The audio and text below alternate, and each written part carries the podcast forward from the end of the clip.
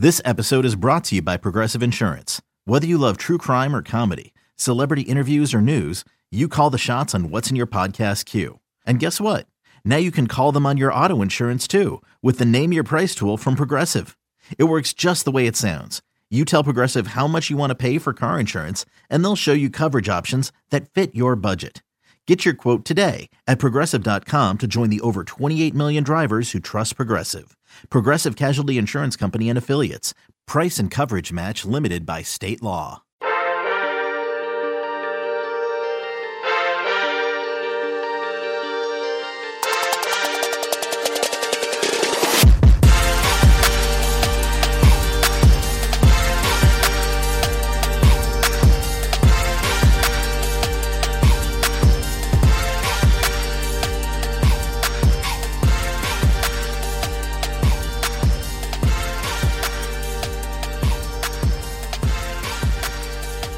Morning, Bucknutters. Welcome to the Bucknuts Morning Five here on Friday, August 7th, 2020. I am Dave Biddle. and I'm very happy to be joined by Patrick Murphy. Patrick, a lot to get into today. It's great to talk real football news. Ryan Day held a Zoom call with reporters yesterday, lasted over a half hour, covered a tremendous amount of ground. Before we get into specifics, just kind of what stood out to you the most from Coach Day's Q&A yesterday, Pat? The biggest thing, and it's it's not even something he said, you know, verbally, was just his demeanor. And, you know, maybe it's because we've done teleconferences instead of Zoom calls, but I, I went back and listened to some of the audio for something I was working on the other day from him earlier this off season. And, you know, he just sounded, and I think this was kind of the, the mood of everybody involved that, that, you know, there, there was an uncertainty. Um, you know, he, he didn't have a ton of answers when it came to the season everybody was talking as if you know we hope there's a season we hope this we're doing this that that type of thing. Now they're actually out on the football field. And he just seemed more upbeat.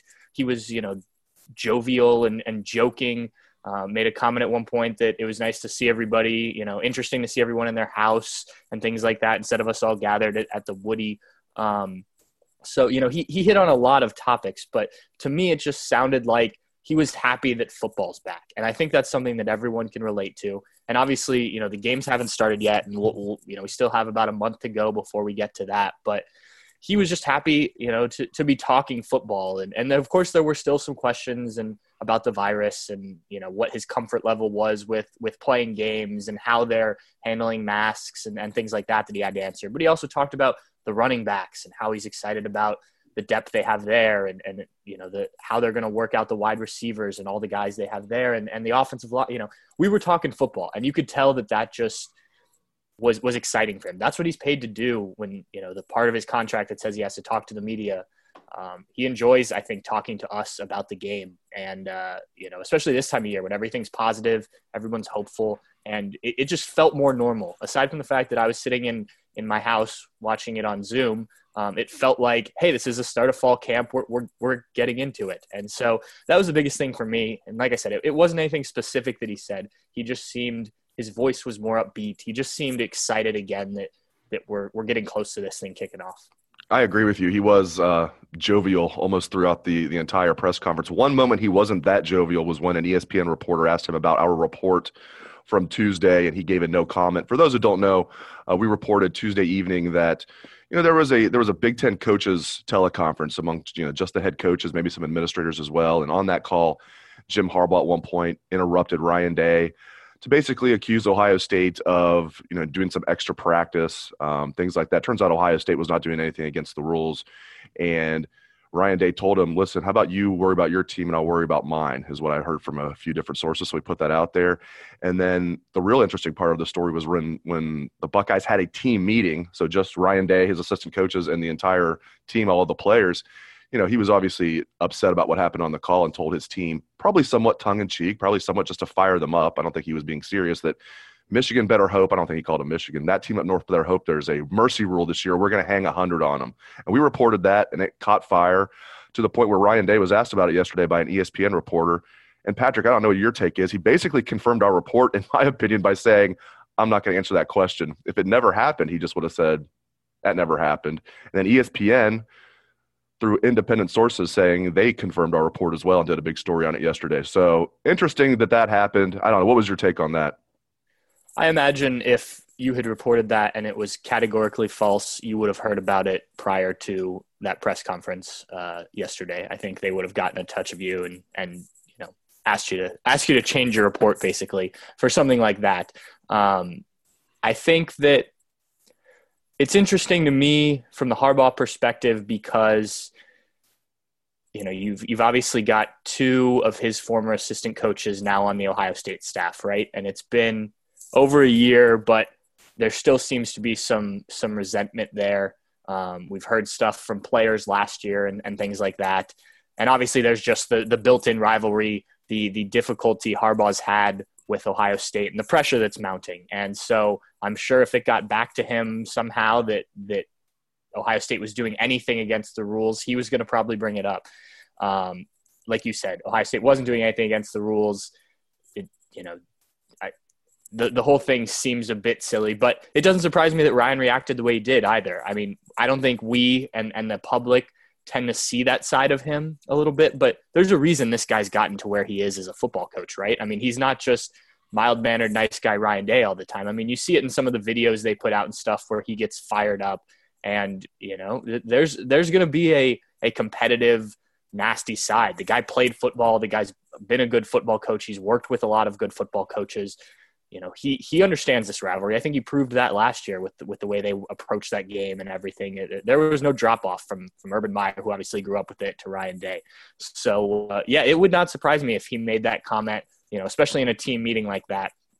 Um, and it wouldn't surprise me if this is something that that hangs around, especially now that it's out. Um, I'm not surprised he didn't want to talk about it publicly, but uh, you know, it, it I, I would uh, I, I imagine that Ohio State will keep this all in the back of their mind, you know, come late October, which is weird to say, uh, when these two teams face each other.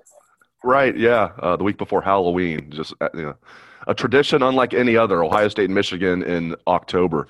Um, let's get into some of the bullet points that he talked about. You touched on the running backs. Let's let's talk about the running backs. He said he's not going to get into specifics about injuries, but our Steve Helwagen had a very veteran move. He came back after another reporter tried to ask specific about injuries. Steve was like, kind of asked him a roundabout way about injuries, and he mentioned that Master Teague's done a great job rehabbing. He didn't mention what the injury is, but we know it was a partially ruptured Achilles. So not as bad as what Kevin Durant suffered, where you're for sure out for like 12 months, but still pretty bad, similar to what Tuf Borland had a few years ago. So that's great news that Master Teague, it sounds like reading between the lines, Patrick, Master Teague, if, if he's not ready to go now, he should be pretty soon. And he also seems to be, Coach Day seems to be really impressed with Trey Sermon. And he also mentioned Steele Chambers is going to be a factor this year. And he said Steele Chambers has had a tremendous offseason. Also mentioned Miyan Williams came in ready to roll. So, as you said, he feels really good about the depth at running back. I think a lot of Buckeye fans out there listening might not feel good about the depth, but if Coach Day feels good about the depth, you guys should feel good about the depth. It's easy to have a really good offseason when there's no offseason to have really, and you're the only healthy running back in the room, I think. And that's no disrespect to Steele Chambers. Oh, are you sure it's not? Are you sure? No, I just I think if you look at the pecking order, you know what what we perceive to be the pecking order. I don't see Steele Chambers unless the injuries are worse than we expect. I don't see Steele Chambers you know, being an, an impact player at this point in his Ohio State career. Um, kid, kid looked good in what we saw in spring and little we saw in last fall. Um, but yeah, it was great to hear about Master Teague. I think we all expected that, right? I mean, when we were uh, at the Woody for uh, the the day that they all were moving in, there was no sign of of a limp or Master Teague wearing any sort of boot, anything like that. Ohio State put out a video of of guys. I think it was about speed and guys working out um, out on the, the outdoor field there at the Woody. And you saw Master Teague briefly in that video running full speed. Now, that was just straight ahead. Um, obviously, as a running back, you need to be able to move laterally and do a, a lot of different jump cuts and stuff that, that we haven't seen him do yet, but that's a great sign. And this kid's a, a, a workaholic when it comes to to working out and things like that. I mean, you just look at the way he's built, the way he came to Ohio State. Um, I, it's not surprising to me knowing a little bit about his background that he's taken this rehab full go. You know, Ryan Day said it's it's been all him because they haven't had the normal off season where he could have been working with the trainers um, as as normally at the facility doing all that stuff. He's had to kind of take it amongst himself to hit this rehab hard. So that's really good to hear. Whether he's available week one when they face Illinois, we'll see. Um, but Trey Sermon, you know, another guy coming off an injury, Marcus Crowley I think those guys, you know, from what he said about the depth, it sounds like those guys should be ready to go at some point too. Now, obviously, those injuries happened earlier, early November, actually the same weekend for both of them. So good news there. Um, it sounds like when Ohio State gets to the meat of their schedule, which isn't the first couple weeks, uh, they'll have a, a, good stable of running backs. And you know, I, I think if you're going to replicate what J.K. Dobbins was able to do last year, you're going to need a few guys. I don't see any of these guys erupting for anywhere close to 2,000 yards, and I think that's fine. I think that you know they can. They've proven before that they can run the ball by committee, and if they have a healthy group of running backs, and that includes Steele Chambers, uh, then then they can do just that. Another guy that he mentioned who had a tremendous offseason was Nicholas Petit Frere. He was asked about the battle at right tackle, and you know he mentioned it's going to be a good battle between Paris Johnson and NPF. Uh, he didn't didn't mention Dawand Jones, but Dawand Jones right now is penciled in as the backup left tackle. He can play both sides. I won't be surprised if Dawand Jones ends up moving to guard later in his career, but he can play both tackle spots. But I found it interesting that he said Nick has had a tremendous offseason. Nicholas Petit Frere has had a tremendous offseason, according to Coach Day. What do you think about that? It's time. I think that if if you're Nick, you you knew that this was going to be a big offseason and obviously, it didn't go the way you expected in terms of having all of your spring practice to show what you can do on the field. Having summer workouts is normal. So he had to do what he could do on his own. And it sounds like he's done that and some. He talked about the great shape that he's in, how his body looks. Um, you know, obviously, what it's going to come down to for that left tackle or that right tackle spot, excuse me, is is putting performances in on the field once they get pads on. But you know, coming in, being in the best shape you possibly can be, being as strong as you possibly can be, ready to go is certainly a good sign uh, for him. The biggest thing I think with with NPF is that he's he's had issues with his weight. You know, just we've we've documented this before about how much he eats to keep weight on and things like that, and that's just something he's going to have to continue to battle with. But it sounds like he's got it under control, got it figured out, and that's a great sign. You know, I think you look at the rest of the offensive line, you got three returning All Big Ten players, one All American coming back in Wyatt Davis. Harry Miller seems to be the lock this year at, at that left guard spot. So, so right tackle is kind of the real question. And to hear that, that you know that that doesn't seem to be as big of a question heading into fall camp with the way these guys handled their offseason is very positive news for Ohio State. No question about it. Um, another interesting part of the call with Coach Day, he was asked – you know, coach, are you 100% confident about starting the season? Are you comfortable with this season starting? And he gave a very thoughtful response instead of just saying yes or no. He said, well, Ryan Day said, I'm very confident about us starting training camp. I'm very confident about the protocols we have in place. And he added, I am not yet confident about playing games. What did you make of that? It reminded me a lot of the last time we talked with Gene Smith when he was comfortable with guys starting the walk through workouts, um, taking a step past uh, just the the individual voluntary workouts or the group voluntary workouts. And he said he wasn't quite comfortable yet with with full team fall camp, and he he thought he'd get there, but that it you know they just hadn't gotten to that part of the procedure yet. And I think that it's the same with Ryan Day. They've taken this so step by step to make sure that each each practice you know grouping starting with voluntary workouts, going to walkthroughs and, and some more stuff with, with the football, and now to full team fall camp. They want to make sure each thing is so done so safely, done correctly, so that no one's no one's getting this virus, nothing's getting spread. That they're taking it one step at a time. And and he's like Gene Smith before. They were so focused on getting this right that they haven't even thought about you know the the fall yet. And, and he kind of indicated that in another question I asked him about you know just because I felt it was it, it's kind of the topic of the week, the, the Michigan game getting moved up, as we mentioned earlier. And he said, you know, first of all, he said he doesn't really have an opinion on it, but that they're they're so focused on fall camp, and then they'll start focusing on Illinois as they progress. And I think it's just been so step by step for them to make sure everything's done right, which is a great way to do it. You know, you, you don't want to miss a step and have an outbreak. At, you know, you, you that just looks bad. It, it, it it isn't it, it isn't good for anyone. So I think the fact that that he isn't yet comfortable for the season isn't a big deal. I think that they will certainly get there. The way they've handled this has been about as perfect as you can, given everything going on um, around them.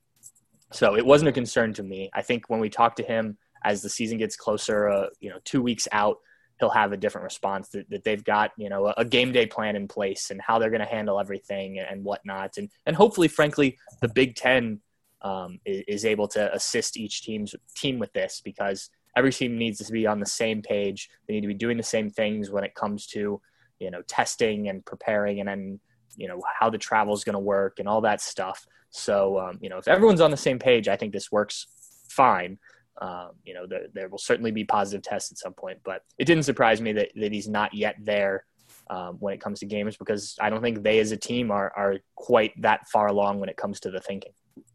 Last thing, you mentioned the Michigan game earlier, getting moved to October. Um, the schedule, of course, got released on Wednesday. We talked a lot about it on Wednesday's show. In fact, that was the entire show.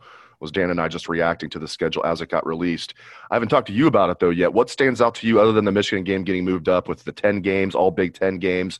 the extra games against Purdue, as we all thought. Um, got the three bye weeks mixed in, including the one before the Iowa game and then the one after the Iowa game before the Big Ten championship game, if you consider that a bye week, so they can move some things around. Your thoughts on Ohio State's schedule? Uh, a couple things. Credit to the Big Ten for the way that they've done all of these schedules. The the buzzword coming into uh, the the release of the schedule once they announced conference only was flexibility and they're able to do that. You know, if you if you break it down, you know, teams have similar bye weeks based on who they play in what weeks. There's a lot of room to reschedule games. Obviously, you mentioned that that there's a bye week after the Iowa game, which would be the normal week you'd play Michigan the weekend after Thanksgiving. Every team in the conference is off that week. The Big Ten championship game, which is scheduled for um, that that next Saturday, can be moved back as far as two weeks to accommodate for teams needing to reschedule games. So, so props to the Big Ten. As for Ohio State's schedule in particular, I think the Buckeyes got off uh, pretty easy, and you know, not that their schedule was crazy difficult before, um, but you know, you, you you open with Illinois, Rutgers, Purdue, Indiana before the game against Nebraska and Columbus. Um, that's not exactly murderer's row to start the season, and especially with Purdue just losing Rondale Moore, he announced the wide receiver, the All American wide receiver, that he's going to skip the season. And so the, your path becomes that much easier um, earlier on. I, I do think it's interesting that they play both Purdue and Iowa, and I'm writing about that today. Those are obviously the last two Big Ten teams to, to upset Ohio State. Um, a lot of the guys that were on those teams have moved on. Obviously, Urban Meyer is no longer in charge, but uh, you know, just just kind of an interesting narrative adding Purdue in there. Uh, you know, you're going to West Lafayette again. I don't know what else is scheduled for that day, but but maybe that's another night game. And then obviously Iowa to end the season will be interesting. Um, Michigan and Penn State, not back to back weekends, but but with one week apart. Uh, you know, Ohio, the Big Ten didn't do Ohio State a, a, favor there, but you know, I think you'll take that as opposed to how you ended last season with Penn State, Michigan, and then the Big Ten championship game. But all in all, I think it's it's a very doable schedule for Ohio State. You know, I think last year everyone talked about, oh, we'll just run the table. Well, Ohio State doesn't run the table all the time. It's it's not something that just happens. This isn't the ACC, but given the uh, the schedule here, you know, I think Ohio State should be close to, if not double digit favorite favorites in most of these games. And you know, it's it's if there's going to be a loss, it's going to be an upset fashion for sure. So, um, pretty pretty good the way it works out for Ohio State, I think. No question about it. I really do think it works out very well for the Buckeyes. Great stuff from Patrick Murphy. Thank you, Patrick. Thank you to all the listeners out there for tuning in. If you like the show, give us a five star review or subscribe. It really helps. Have a great weekend, Bucknutters.